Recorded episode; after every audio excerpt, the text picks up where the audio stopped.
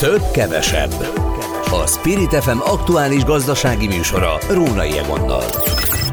Mennyit ér a pénzünk? Hogyan érintenek minket a gazdasági intézkedések? Mi befektessünk? Vagy épp hogyan gazdálkodjunk? Minden, ami a pénztárcánkat érinti. Tisztelettel köszöntöm a Spirit FM hallgatóit a mikrofonnál Róna Jegon, ez tehát a több-kevesebb, ami gazdasági magazinunk. Először a horgászokhoz szólunk majd, hogyan és mennyiért horgászhatunk 2024-ben. Vannak itt egészen friss hírek, vannak nem túl biztató hírek is, meg vannak jobbak is, ezekről fogunk beszélgetni. Szólunk majd később arra, hogy rákapcsoltak a jelek szerint a spórolásra a magyarok nagyot esett az energiafogyasztás. 2023-ban volt honnan egyébként, mert kifejezetten pazarlónak számítottunk, de hogy ez például mitől van? Attól, mert annyira rosszul szigeteltek a házak, olyan rosszak az eszközeink, vagy ilyenek vagyunk mi magyarok, és lám csak tudunk ezen változtatni, erről is beszélgetünk majd Balog József energiapiaci szakértővel. Aztán arról, hogy a jó árak és a nagy kereslet ellenére is csökken a juhok száma. A juhokról szerintem így hétköznapi városi emberként viszonylag keveset szoktunk beszélni, de az ő gazdasági súlyuk, szerepük azonnal sokkal nagyobb, mint hogy emellett a dolog mellett elmenjünk, úgyhogy nem is tesszük. És a végére beszélgetünk valakivel, aki a világ tíz legmeghatározóbb közbeszerzés kutatója között szerepel, magyar professzorként, ő dr. Tátrai Tünde. Őt fogjuk hívni a közbeszerzés, na az viszont igazi városi téma, arról oly sokat szoktunk szólni, nem túl túlságosan megengedő hangnemben. Most majd megtudjuk, hogy a tudomány erről hogy vélekedik. De akkor először hogyan és mennyiért horgászunk 2024-ben? Dr. Dérer István, a MOHOZ főigazgatója a vonalban. Jó napot kívánok! Jó napot kívánok! Tavaly emelkedett, nem is kevéssel emelkedett az éves területi jegyek ára, ezt lehet tudni, és az idei évre sem remélhetnek túlságosan jót a horgászok. Tavaly ez hogy alakult, mennyivel lett drágább? Hát ugye minden relatív, hogy mihez képest történik az áremelés. Ugye tavaly több dolog egyszerre sújtotta az ágazatot. Egyrészt mindenki magának érzi a súlyát az infláció kapcsán, a másik pedig a évszázad asszájának apostrofált jelenség együttes hatása volt, ami áremelésre kényszerített minket. Átlagosan, hogyha megnézzük a mostani ratisztót adatok alapján, akkor azt lehet mondani, hogy a 22-es évet tekintve egy 30%-ot meg nem haladó átlagos áremelés volt a rendszerben. Ugye én úgy gondolom, hogy a horgász nem az érdekli, hogy a különböző jogcímek hogyan alakulnak, hanem az, hogy mennyibe kerül neki a horgászat összességében. Ez és ez most, a, ez a most mennyibe fog kerülni? Ugye ez egy kicsikét területtől is függ, tehát hogy ki hol horgászik, annak megfelelően kell, hogy vásároljon magának jegyet vagy bérletet, engedélyt. Ez most mennyire területfüggő még mindig, vagy mennyire egyenlítődnek ki lassan az árak? Hát kiegyenlítődni azért nem fognak, mert borzasztó különbség van egy-egy vízterület halálománya, szolgáltatásai, lehetősége, infrastruktúrája között. Vannak olyan vizek, amik heti 7 napban 0-24-ben üzemelnek, és számos jóléti szolgáltatást, kiegészítő szolgáltatást, őrzött parkolót, stb. biztosítanak a horgászoknak, illetve vannak azok a klasszikus vadvizek, folyóvizek, ahol gyakorlatilag, ha megérkezek a vízpartra, akkor ennyiben merül ki a, a horgászathoz kapcsolódó egyéb lehetőség. Tehát ilyen szempontból kiegyenlítés nem várható. Viszont a másik oldal a országos jegyrendszer, hogy ezek technikailag összevont területi jegyek, ott egyetlen egy darab területi egy vásárlással 102 vízterületen lehet jelenleg horgászni. Ez lefedi az ország összes jelentős állami tulajdonban levő természetes vizét, tehát ez a másik véglet. Hogyha ha azt veszem alapul, hogy a legtöbb ember, aki, aki nem rendszeres horgász, tehát akinek nem az életformája az, hogy van egy kis szabadideje, és fogja a kis széket, meg a felszerelést, és elindul, hanem, ahogy mondta, nyaralunk, vagy éppen egy hétvégét eltöltünk valami víz mellett, és akkor most ők meglepődnek azon, hogy mi mennyibe kerül? Mert aki rendszeresen horgászik, neki nyilván van egy éves bérlete, és az el van még akkor is, hogyha szívja a fogát, amikor ki kell fizetni, de aztán azt szépen lassan elfelejti. A napi jegyesek hogy állnak ezzel? Hát ehhez hogy mondjak még egy érdekes adatot, hogyha megnézzük azt, hogy egy éves horgászbérlet milyen arányban van a napi egyes árakkal, akkor országosan azt lehet mondani, és talán ez sokaknak meglepő is lehet, hogy 8 és 16 nap között van a éves díj a napért díjához képest, tehát úgy gondolom, hogy aki nem rendszeresen horgászik, viszont időszakonként egy évvel egy párszor elmegy, ott már úgy jön ki a matek, hogy lehet, hogy jobban megéri hmm. a éves területi egynek a vásárlása. Tehát mindig a napi egy a legdrágább, folylagosan a sor végén levő éves egy a legolcsóbb. A kettő között vannak háromnapos, tíznapos, fél éves jegyek. Jelen pillanatban több mint 1600 féle területi egy kerül forgalmazásra csak a központi rendszerben, és ehhez jön még az a sok száz fajta területi egy, ami a kisebb, nem integrált vizeken, magán, tavakon és egyéb helyeken jelentkezik. Tehát borzasztó nagy a választék ilyen szempontból, és nekem régi veszőparipám, hogy érdemes a horgászoknak informálódni, összehasonlítani az árakat, az árak tudatában a lehetőségeket, és akkor utána dönteni. Hát ráadásul, hogyha valakinek van egy éves bérlete, akkor lehet, hogy sokkal többször kiül, mint hogyha csak a nyaralás néhány napját használja erre, mert hogyha már van egy bérletem, akkor csak használom. Tehát lehet, hogy egy sokkal, hogy mondjam, több időt elvevő, de mégiscsak kiteljettebb, teljesebb hobbi lesz ebből, mint amennyi egy-egy nyaralásra jut. Teljesen egyetértek önnel, ugye ez, ez forgalmat is generál, illetve a rekreációs tevékenységnek is ugye van egy ilyen látásfokozása ezzel a dologgal. Ugye ez a bérlet sztori meg ugyanaz, mint a mostanában szintén sűrűn felemlegetett autópálya matricák esete, hogy ugye ott is a napi meg az éves bérlet arányszámát, ha összenézzük, akkor ugye mindig azt mutatja a matek, hogy a leghosszabb időtartamot érdemes megvenni. Ugye volt egy változás, nem tudom mi a súlya, majd elmondja, hogy a korábbi horgász igazolvány helyett ma már horgászkártya van. Azt kötelező kiváltani? Hát ez egy régi történet, a magyar horgászkártyának a bevezetése.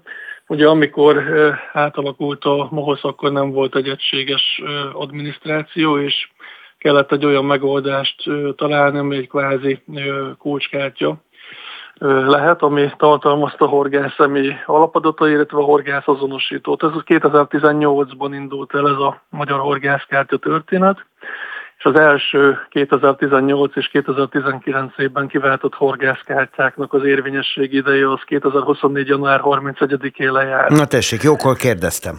Így igaz, ez több mint 460 ezer horgászt érint, tehát nem kicsi a szám, és ezzel kapcsolatban született egy új jogszabály, állami horgászokmány szintre emelkedett a magyar horgászkártya.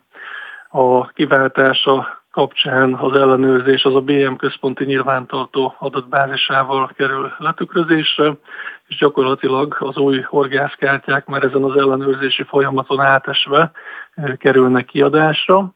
Szintén újdonság, hogy egyszerre megjelenik a digitális magyar horgászkártya is, azáltal már rögtön lehet tovább vásárolni, illetve a postán meg fogják kapni még közkívánatra a plastik hmm. alapú kártyát is a horgászok, ráadásul a 2018-as elszinten. Ha én veszek egy jegyet, egy horgászjegyet, akkor azt megtehetem kártya nélkül, vagy ha veszek egy jegyet, akkor kapok hozzá egy kártyát is?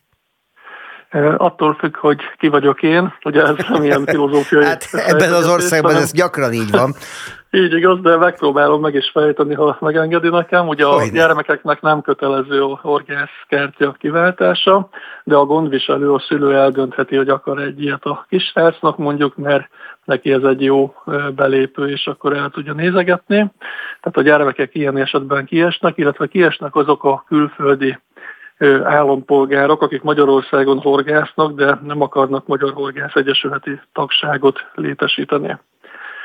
Van még egy nagyon pici párszázas kör, akik viszont nem akarnak szervezett horgászok lenni, tehát nincsenek benne az Országos Horgászszövetség szervezeti rendszerében.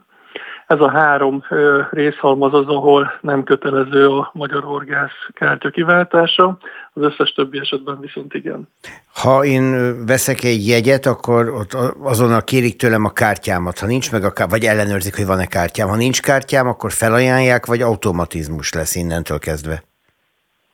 Gyakorlatilag az értékesítési pontok döntő többségén, tehát ahol állami horgászügyet forgalmaznak, ott kötelező a magyar horgászkártya megújítás vagy új kártya vásárlás lehetőségének a biztosítása. Az mennyibe kerül?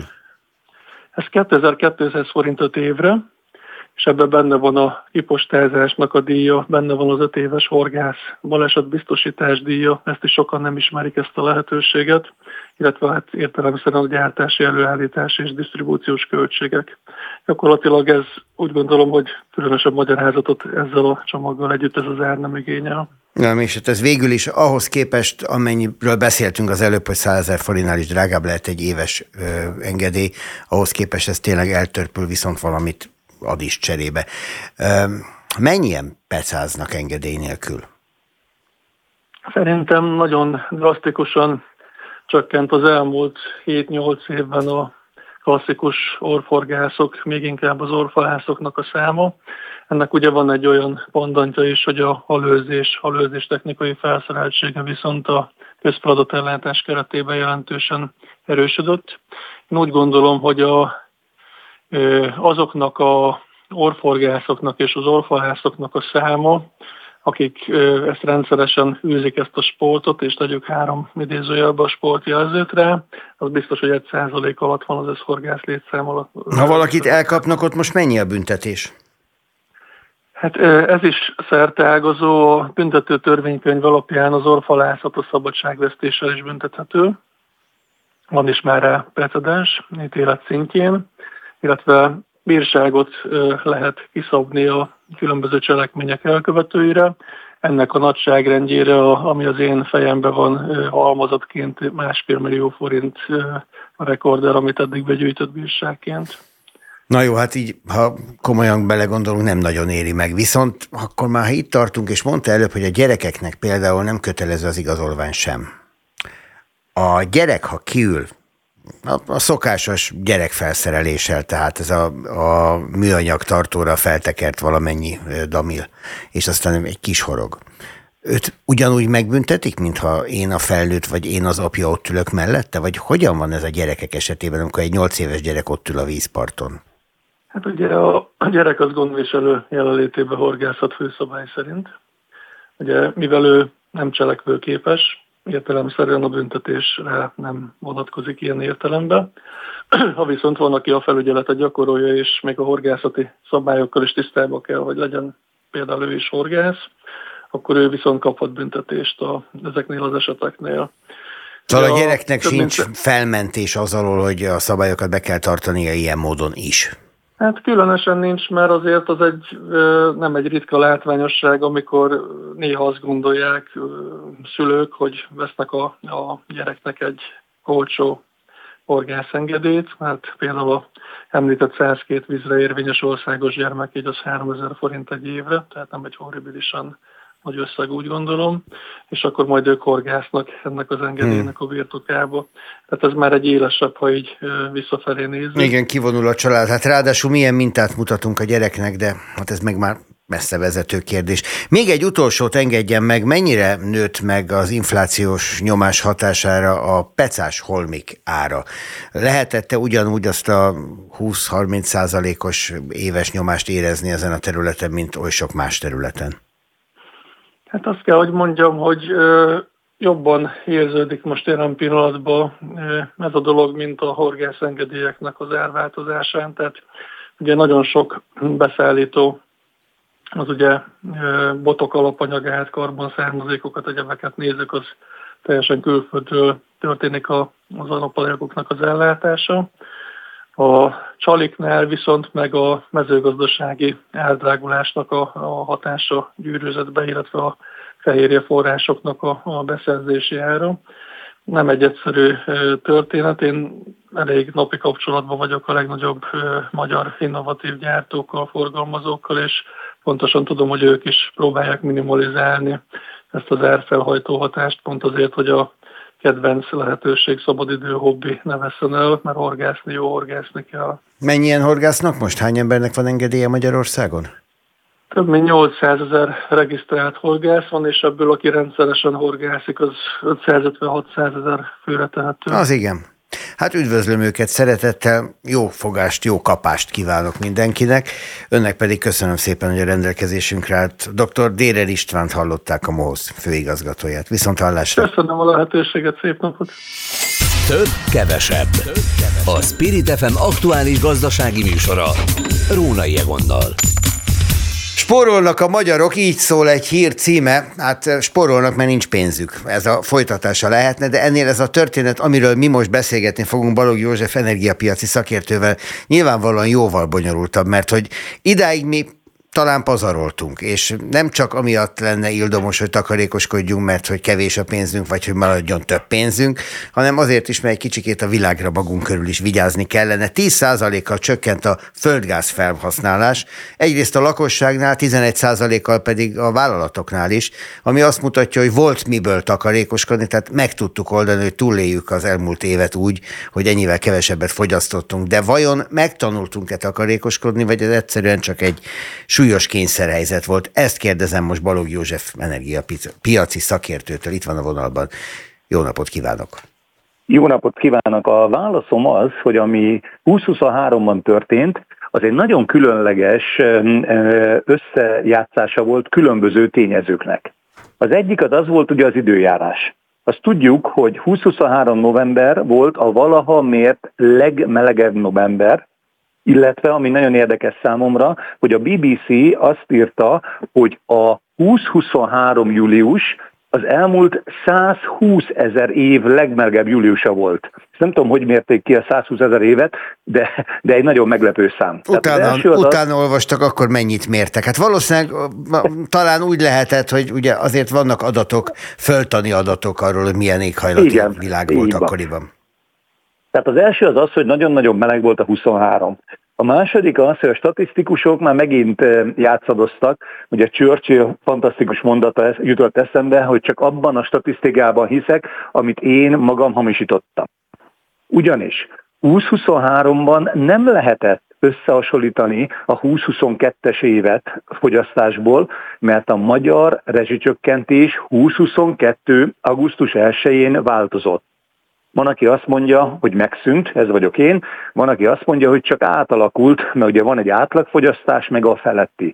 Tehát a 2022-es évet ki kell hagyni, mert egyszerűen nem lehet összehasonlítani, mint normális év. A 2021-eshez kell, tehát rossz a bázis év, és az utolsó pedig az, tényező, hogy az egyetemes szolgáltatásra jogosultak fogyasztók körét a kormány 2022. júniusban nagyon erősen megszorította, tehát rengetegen kikerültek abból a kategóriából, amire azt mondta ön is az előbb, hogy lakossági. Uh-huh. Tehát a, valójában ezt úgy kellett volna tenni, egyetemes szolgáltatás XY köbméter, az összes többi pedig Z köbméter. Ameddig ez nincs meg, addig erről nem tudunk mit beszélni, de azt tudom mondani, hogy valóban csökkent a fogyasztás, ami nem meglepő, hisz valójában beindult az emberi, alapvető emberi ösztön, ami drága, azt nem vesszük meg. 2022. augusztus 1-től, aki az átlag felett fogyaszt földgázban, az 7,5-szeres árát fizeti a rezsicsökkentetnek. Persze, hogy senki nem akar abban kategóriában lenni. A földgáz kikapcsolták, átálltak gáz, gázról fafűtésre, akinek van napeleme, ez is nagyon-nagyon fontos, mert 2021-hez képest a háztartási méretű kiserőművek száma Magyarországon 23-ra megduplázódott. Tehát rengeteg napelem van otthon, aki napellemes, ő azt csinálja, hogy inkább a, a légkondiával fűt télen, csak ne lépje át azt a határt, hogy bekerüljön a 7,5-szeres felső fogyasztási kategóriába. Nekem olyan ismerősöm is van, aki annak ellenére is árammal fűt, hogy nincs napelem a háztető, mondva, hogy neki még ez így is olcsóbb, ez lehetséges, vagy rosszul számol? Én szerintem rosszul számol, de majd ez kiderül ugye a végén az elszámolásnál. Magyarországon nagyon-nagyon fontos az, hogy amikor a rezsicsökkentés 2 per A verziót behozták 2021. augusztus 1-én, akkor áramba az alapfogyasztás felett, aki fogyaszt, csak kétszeresét fizeti, tehát 70 forint a 35 forinthoz képest, mint említettem, földgázban a 7,5 szeresét.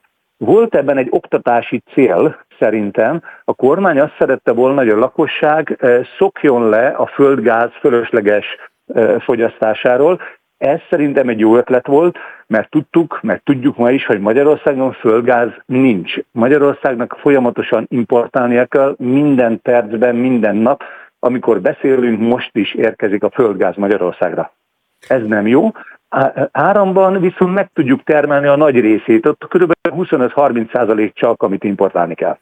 Egy állandó vita, és hát sajnos politikai vita is, miközben gazdaságinak kellene leginkább lennie, hogy a házak, az ingatlanok felújításával mennyit lehetne megtakarítani. Van erre egy olyan számítás, ami valóban tényleges adatokat tartalmaz, és megmutatja azt, hogyha mondjuk Magyarországon úgy lennének felújítva, szigetelve az ingatlanok, mint ahogy az ideális lenne, akkor mennyivel lenne kevesebb az elektromos áram, adott esetben az fűtésre használják például, vagy alapvetően a földgáznak az ára és a fogyasztása?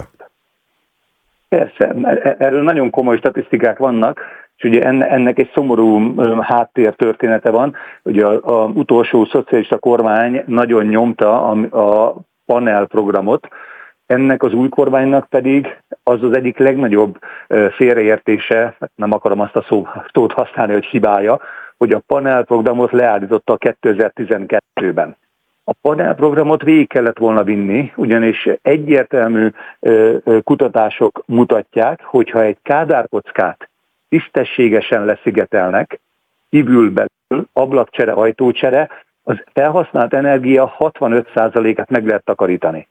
Ez lenne a jó irány, az egyik. A másik, amire nagyon keveset beszélünk, de kellene majd egyszer, az a távhő. A távhőnél ugye a panelprogramban benne volt az, hogy mindenkinél legyen egy mérő, és azt fizesse, amit felhasznál. Ezt is leállították, ugye 650 ezer lakásban van körülbelül Magyarországon távhő, ez az egész, ez egy, ez egy feneketlen vödör, ami csak veszi el az energiát, főleg a földgáz, és az egész eltűnik 20-25% hatásfokkal. Ez, ez nagy baj. Itt a másik kérdés persze mindig az, hogy mennyibe kerül ezeknek a kádárkockáknak a szigetelése, illetve, hogy, hát hogyha ezt most összevetjük, mennyit fordítunk arra, hogy rendben legyen, szemben azzal, amennyit költünk a fogyasztásra. Tehát, hogy mikor jön ez vissza? Hány év?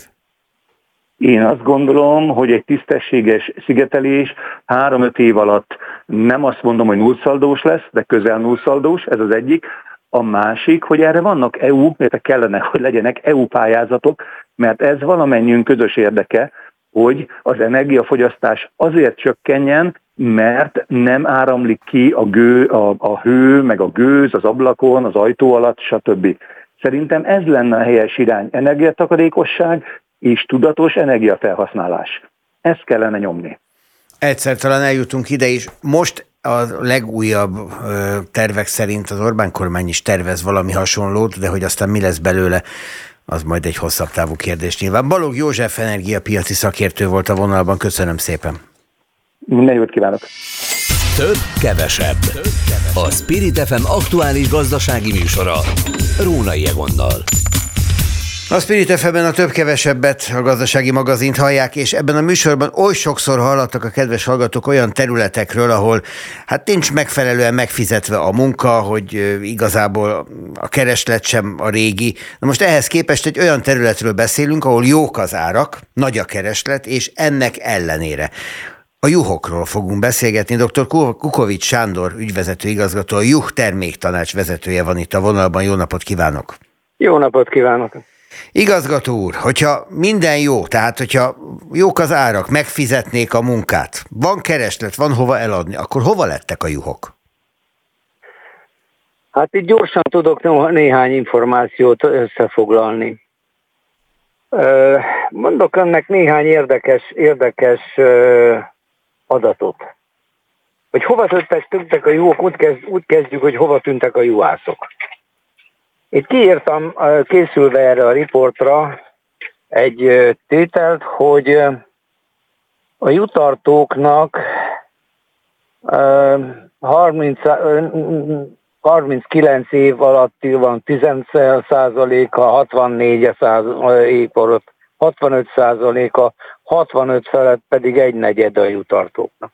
Eltűnt a, eltűnt a a használható munkaerő, tehát sokkal inkább gépesítéssel, egyebekkel lehetne kiváltani, és eltűnt egy csomó gazdaság, eltűnt egy csomó jó. Tehát 2017-es adathoz hasonlítva 200 ezer anyajú tűnt el a, a, a létszámunkból. Ennek megfelelően ennyivel csökkent is a kivihető létszám. A, amit mi, mi, mi ugyan exportálunk, és hogy, hogy még, még egy érdekes számot mondjak, ugye ez az ágazat is támogatás függő elég erősen, és 2019-ben még 8290 üzem kapott a direkt anyajú támogatást, 2023-ban csak 6946-nak ítélték hmm. meg. Tehát csökken a létszám, az üzemszám, csökken az állomány, állatlétszám, az árra visszakanyarodva egy pillanatilag tényleg jó az ár, ö, euróban. De amikor ö, tavaly, nem tavaly, tavaly előtt annyira fölmentek az árak, mert 430-ra elszaladt az eurónak a váltási arány, forint-euró váltási arány, akkor, akkor szinte aranyéletük volt a juhászoknak, annyi bevételük volt forintra átszámítva. Most ugyan 381 néhány forint a, a, az, egy, az Euró árfolyam, egy, egy euró árfolyama, ugyanakkor az árfolyam, már a, a, az export ára a báránynak ugyanannyi, mint két évvel ezelőtt. Hát mert ahol veszik, ott euróban változatlan minden, persze. Pontosan, pontosan. E, mondja, a jutartás az nagyjából olyan, mint mit tudom én, Rózsa Sándor idejében, amikor ő ellopta, elhajtotta az egész nyárat. Ja, nem, nem, nem, nem, nem jellemző, mert akkoriban Ugye? azért sok, sokfele, sokfele legeltettek át, arról, arról szó nincs ma már, ami egyébként is az a tétel benne, hogy ma már ugye minden egyes négyzetméter magánterület, tehát hogyan, hogyan nem is nagyon lehet menni. Közösségi gyepek alig-alig vannak, itt-ott esetleg, de ez, ez nem jellemző. Tehát mindennek megvan a maga tulajdonossága, még van a maga tulajdonosa. ugye ez egy rendkívül érdekes dolog, mert a olyanok is kapnak támogatást, juhágazati támogatás jogcím alatt, akinek legelőjük van, de állat nincs rajta. A létszámban, a terület hasznosításban és a támogatás, kiadott támogatás összegében ők is benne szerepelnek, mint a juhágazat kapta volna. De hát sajnos nem azt kapta. Na de ők akkor hogy számolják el a juhokat?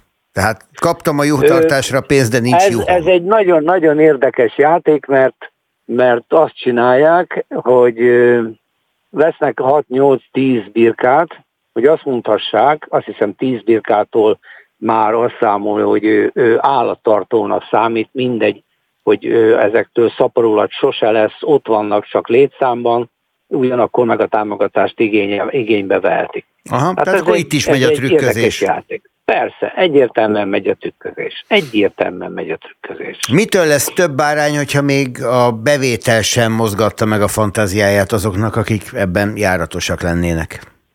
Hát nézze, ö, alapvetően mi, és mi 20 éve mondjuk, és mindent megpróbálunk ennek érdekében elérni, hogy az egy anyajúra vetített ö, hasznosítható szaporulatnak az arányát növeljük meg. Na most ez pillanatilag olyan 60-65 százalék, ami messze-messze alatta van aznak a színvonalnak, amitől maga a báránytartásból a bevétel az eltartaná jót. Na most ebben még kettő gond szerepel. Az egyik az az, hogy évek óta praktikusan a, a megtermelt gyapjú töredékét tudjuk értékesíteni, az elmúlt három évtizedben ugye átalakult, egy nagyon sok húsfajta került, de sok keresztezés lett, hogy is mondjam, csak a legendásan jó minőségű magyar gyapjúnak a minősége, azaz a gyapjúszál finomsága megváltozott, elromlott, megvastagodott, és nem is nagy, így ennek következtében nem is nagyon lehet értékesíteni. Az hmm. értékesítést alapvetően segíteni az, amit mi már vagy tíz éve igyekszünk a kormányzatot rágyőzni, rábírni arra, hogy segítsen az ágazatnak, hogy egy, egy gyapjú mosodát létrehozzunk, mert azzal már, már ezt a negatív vonalat, van olyan gazda, ahol a három éves ö, lenyírt gyapjú, ott mondjam azt, hogy ott tentikézik az isztáló végébe, vagy juhakol végébe. Az nem, nem megy tönkre ez évek alatt? Dehogy, Dehogy nem, besárgul, bemolyosodik, értékel, értékesíthetetlenné válik. Uh-huh. De igen, de igen. Tehát ezek, ezek ennyire, ennyire érdekesek. Aztán a másik érdekes dolog, amit úgy, úgy kiírtam, hogy el tudjam önnek mondani, Ugye teljes egészében megváltozott a piac, és ez a piacváltozás, ez a 2008-as világválságtól eredendőztethető, hogy a törzspiacainkon, ami meghatározó a mai napig is Olaszország, ahol a hagyomány szerint egész bárányt vásároltak, ilyen kissúlyú bárányt, és a család körbeülte és megette, ott is üresebbek lettek a zsebek, és ennek következtében nem egy bárányt vesz, hanem vesz egy fél bárányt, vagy vesz egy, vesz egy combot, és azt megsüti, és azt teszi meg a család. Hát így megváltozott. Tehát valaha ugye mi 13 kg-os vágott testsúly alatt értékesítettük a bárányainak a 90%-át. Az elmúlt időszakban annyira megváltozott emiatt az igény, hogy a nagyobb súlyú bárányokra van ö, sokkal inkább kereslet, mert rájöttek a mi fogyasztóink, hogy egy teltebb, jobban beizmosodott állatnak a testéből sokkal jobban lehet szeleteket csinálni, sokkal gazdaságosabb belőle főzni, mint a vékony, még nagyon fiatal állatból. És aztán elcsúszott a, a könnyű bárány aránya, majdnem 90% ról elcsúszott 55%-ra is feljött a nehéz bárány aránya, ami, ami ha a vágott ezt egyenértékbe tekintjük, akkor az 13,7 kg fölött magyarul ez egy olyan 35-45 kg közötti kategória, ami igazából nagyon keresett a piacon. Ez hizlalást igényel, ez többlet takarmány investíciót igényel, és ugye a tavalyi elszaladt takarmányárak némi jajgatást is okoztak a jutartók egyik, egyik másik részénél. Tehát ez is, ez is belejátszik ebben. Milyen bonyolult szakma a maguké is? Ebből is ez derül ki, hogy így hallgatom, Nagyon. és én, én egyáltalán nem értek hozzá, tehát én ezt ilyen szűzfüllel hallgatom, hogy jé. Mint ahogy a vékony bárány vagy a vastag bárány kérdéskörét is. És hát nyilván, hogyha valaki jutartó, akkor ennek megfelelően kell bánnia az állatokkal, tehát ezt azért tudni kell, és ezzel számolniuk kell. Na, ezt még folytatjuk, nem először beszéltünk, és gondolom nem is utoljára, úgyhogy köszönöm szépen, hogy a rendelkezésünkre állt. Érdekes is volt, meg hát a jutartók számára azt gondolom, hogy fontos is. Dr. Kukovics hát, Sándor volt itt a vonalban az imént. Mondja? Még Köszönöm szépen, annyit akartam volna elmondani, hogy két, éppen a bárányhús ismertsége, ismertségének a javítása céljából Európai Uniós programokat, promóciós programokat vittünk, két programunk most zárul, és hogyha érdekli szerkesztő urat, illetve érdekli a, a csatornát, akkor nagyon szívesen a következő beszélgetésben elmondom, hogy mi mindent csináltunk, és hogy sikerült a bárányhús iránti igényt föl, föl, följebb tornálni. Jó, de akkor készüljön néhány jó recepttel is, jó? Nagyon szívesen, bár, bár azt kell mondjam, hogy receptkönyveink is vannak. Na, akkor nem lesz nehéz. Ebből nem, is nem látszik. Lesz nehéz. Dr. Kukovics Sándor, nehéz. köszönöm szépen. A Jó Terméktanács ügyvezető igazgatójával beszélgettem az előzőekben. Minden jót kívánok! Minden jót kívánok, szerkesztő úr. Viszont hallásra! Több, kevesebb. Több, kevesebb. A Spirit FM aktuális gazdasági műsora. Rónai Egonnal. Azt gondolom, hogy a mai gazdasági magazin igazi különlegessége dr. Tátrai Tünde, aki itt van a vonalban, jó napot kívánok.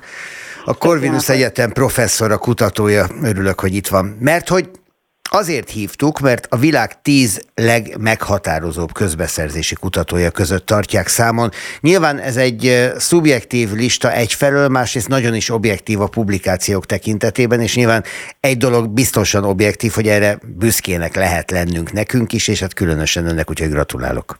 Nagyon szépen köszönöm. Köszönöm szépen. Ez mit jelent a gyakorlatban? Mit csinál az a kutató, aki közbeszerzési kutató?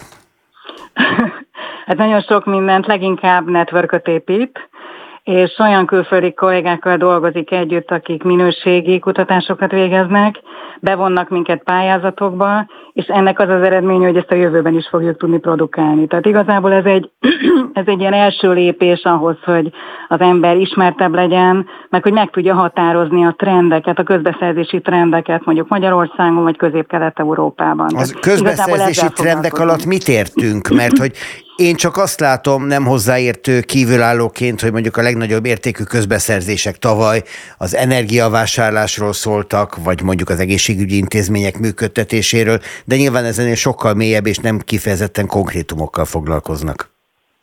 Igazából azzal is foglalkozunk, mert hogy akkor, amikor például a COVID időszaka volt, nagyon sok közbeszerzési szerződés beomlott. Ezek úgynevezett hosszú távú beszerzési modellek. Például ezeknek az adatait össze lehet hasonlítani Európában, és esetleg egy következő krízis esetében tudunk segíteni, hogy hatékonyabban történjen mindez. Vagy akkor, amikor mondjuk mesterséges intelligenciát használunk a közbeszerzésben, könnyebben tudjuk monitorozni a piacot. És ezek mind olyan kutatási tevékenységek, amelyek egyébként a gyakorlatban is a későbbiekben használhatók. Igazából az önök kutatása munkája azoknak segít, akik kiírják a közbeszerzést, vagy azoknak, akik szeretnének elindulni ezeken a pályázatokon?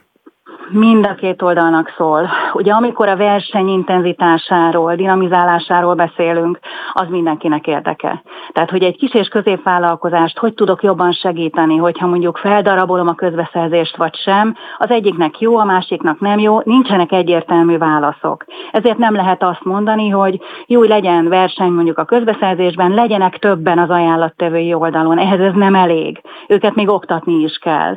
Tehát nagyon sok szempontból lehet mind a két két stakeholder csoporttal foglalkozni. A magyarországi közbeszerzéseket rengeteg vitaövezés, hát rengeteg vád érte az elmúlt évtizedben, mondhatni talán az évtizedeket is.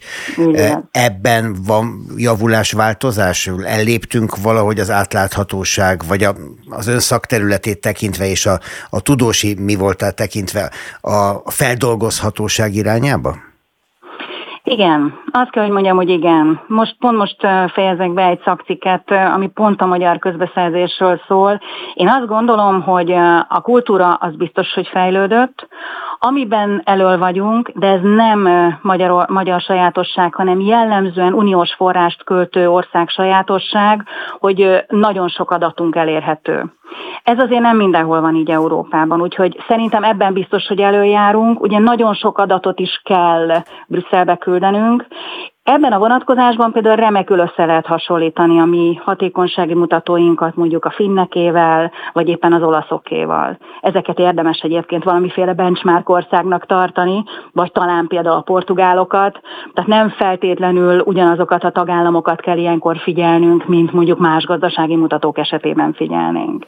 Az, hogy vannak olyan lépések, amelyek az átláthatóságot politikai értelemben is támogatni próbálják, ugye itt voltak ezügyben az Európai Bizottságtól is elvárások, amiknek igyekszik megfelelni most a magyar kormány, az az önvéleménye szerint, és most kifejezetten kizárnám a politikát, szakmai oldalról nézve előrelépés jelent majd? Az a helyzet, hogy az jó, hogy, hogy indikátorokat figyelünk, és amit a bizottság szeretne, azokat nagyon-nagyon pontosan tudjuk mi is követni. Ami probléma az az, hogy ez mindig egy nagyon-nagyon leegyszerűsített mutatórendszer.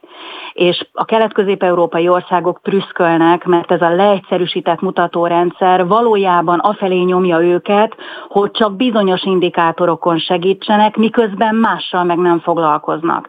Tehát én ezt nagyon fontosnak tartom, hasznosnak is, de pontosan ezért érdekes, hogy például létezik Magyarországon egy közbeszerzési hatékonyság munkacsoport, ahol mi pont pont az indikátorokat fejlesztjük annak érdekében, hogy ne maradjunk azon a szinten, hogy mondjuk csak az egy ajánlattevős eljárásokat vizsgáljuk, amint egyébként a bizottság számon kért rajtunk is, másokon is. Azt egyébként joggal kérte számon az ön tudása szerint? Nekem az a véleményem, hogy az kevés. Tehát nem szabad csak egy ajánlattevős eljárást vizsgálni. A kutatásaink szerint a Corvinus Egyetemen bizony a kelet-közép-európai országokban azonos módon az egy és két ajánlattevős eljárások a dominánsak. Ez egy piaci helyzet, ez egy piaci olyan probléma, amit nem tudunk egyik pillanatról a másikra megváltoztatni, és ezzel az adottsággal bizony számolni kell. A Corvinusnak és hát az ön által vezetett tanszéknek, illetve csoportnak, munkacsoportnak mennyire Így van, kiterjedtek, kutatócsoportnak. kutatócsoport, mennyire kiterjedtek a nemzetközi kapcsolatai ezen a területen? Tehát mennyire tudják összevetni egymás munkáit, eh, vagy mennyire van erre egy adatbázis, ami ezen hozzáfér, vagy az egész kutatócsoport adott esetben? Nem, mi nagyon beépültünk a nemzetközi kutatói világba, egy beszerzés kutatóval dolgozom együtt Vörös Marti Gyöngyével. Együtt gyakorlatilag Horizon 2020 projekteket menedzselünk, indulunk új projekteken, mert minket azért bevesznek Amerikából, Japánból, Olaszországból, Hollandiából, gyakorlatilag mindenhonnan dolgozunk kollégákkal. Én nagyon szeretek például a balkáni kollégákkal is együtt dolgozni.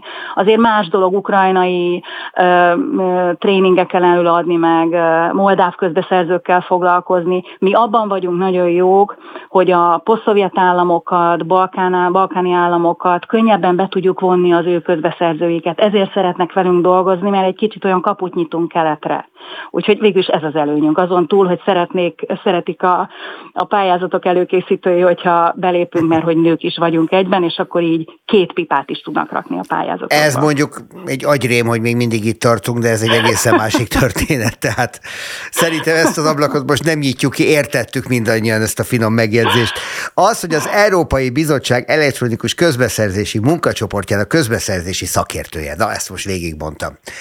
Ez jelenti azt, hogy mondjuk tud támogatást adni kormányzati döntések háttér ö, anyagok készítéséhez?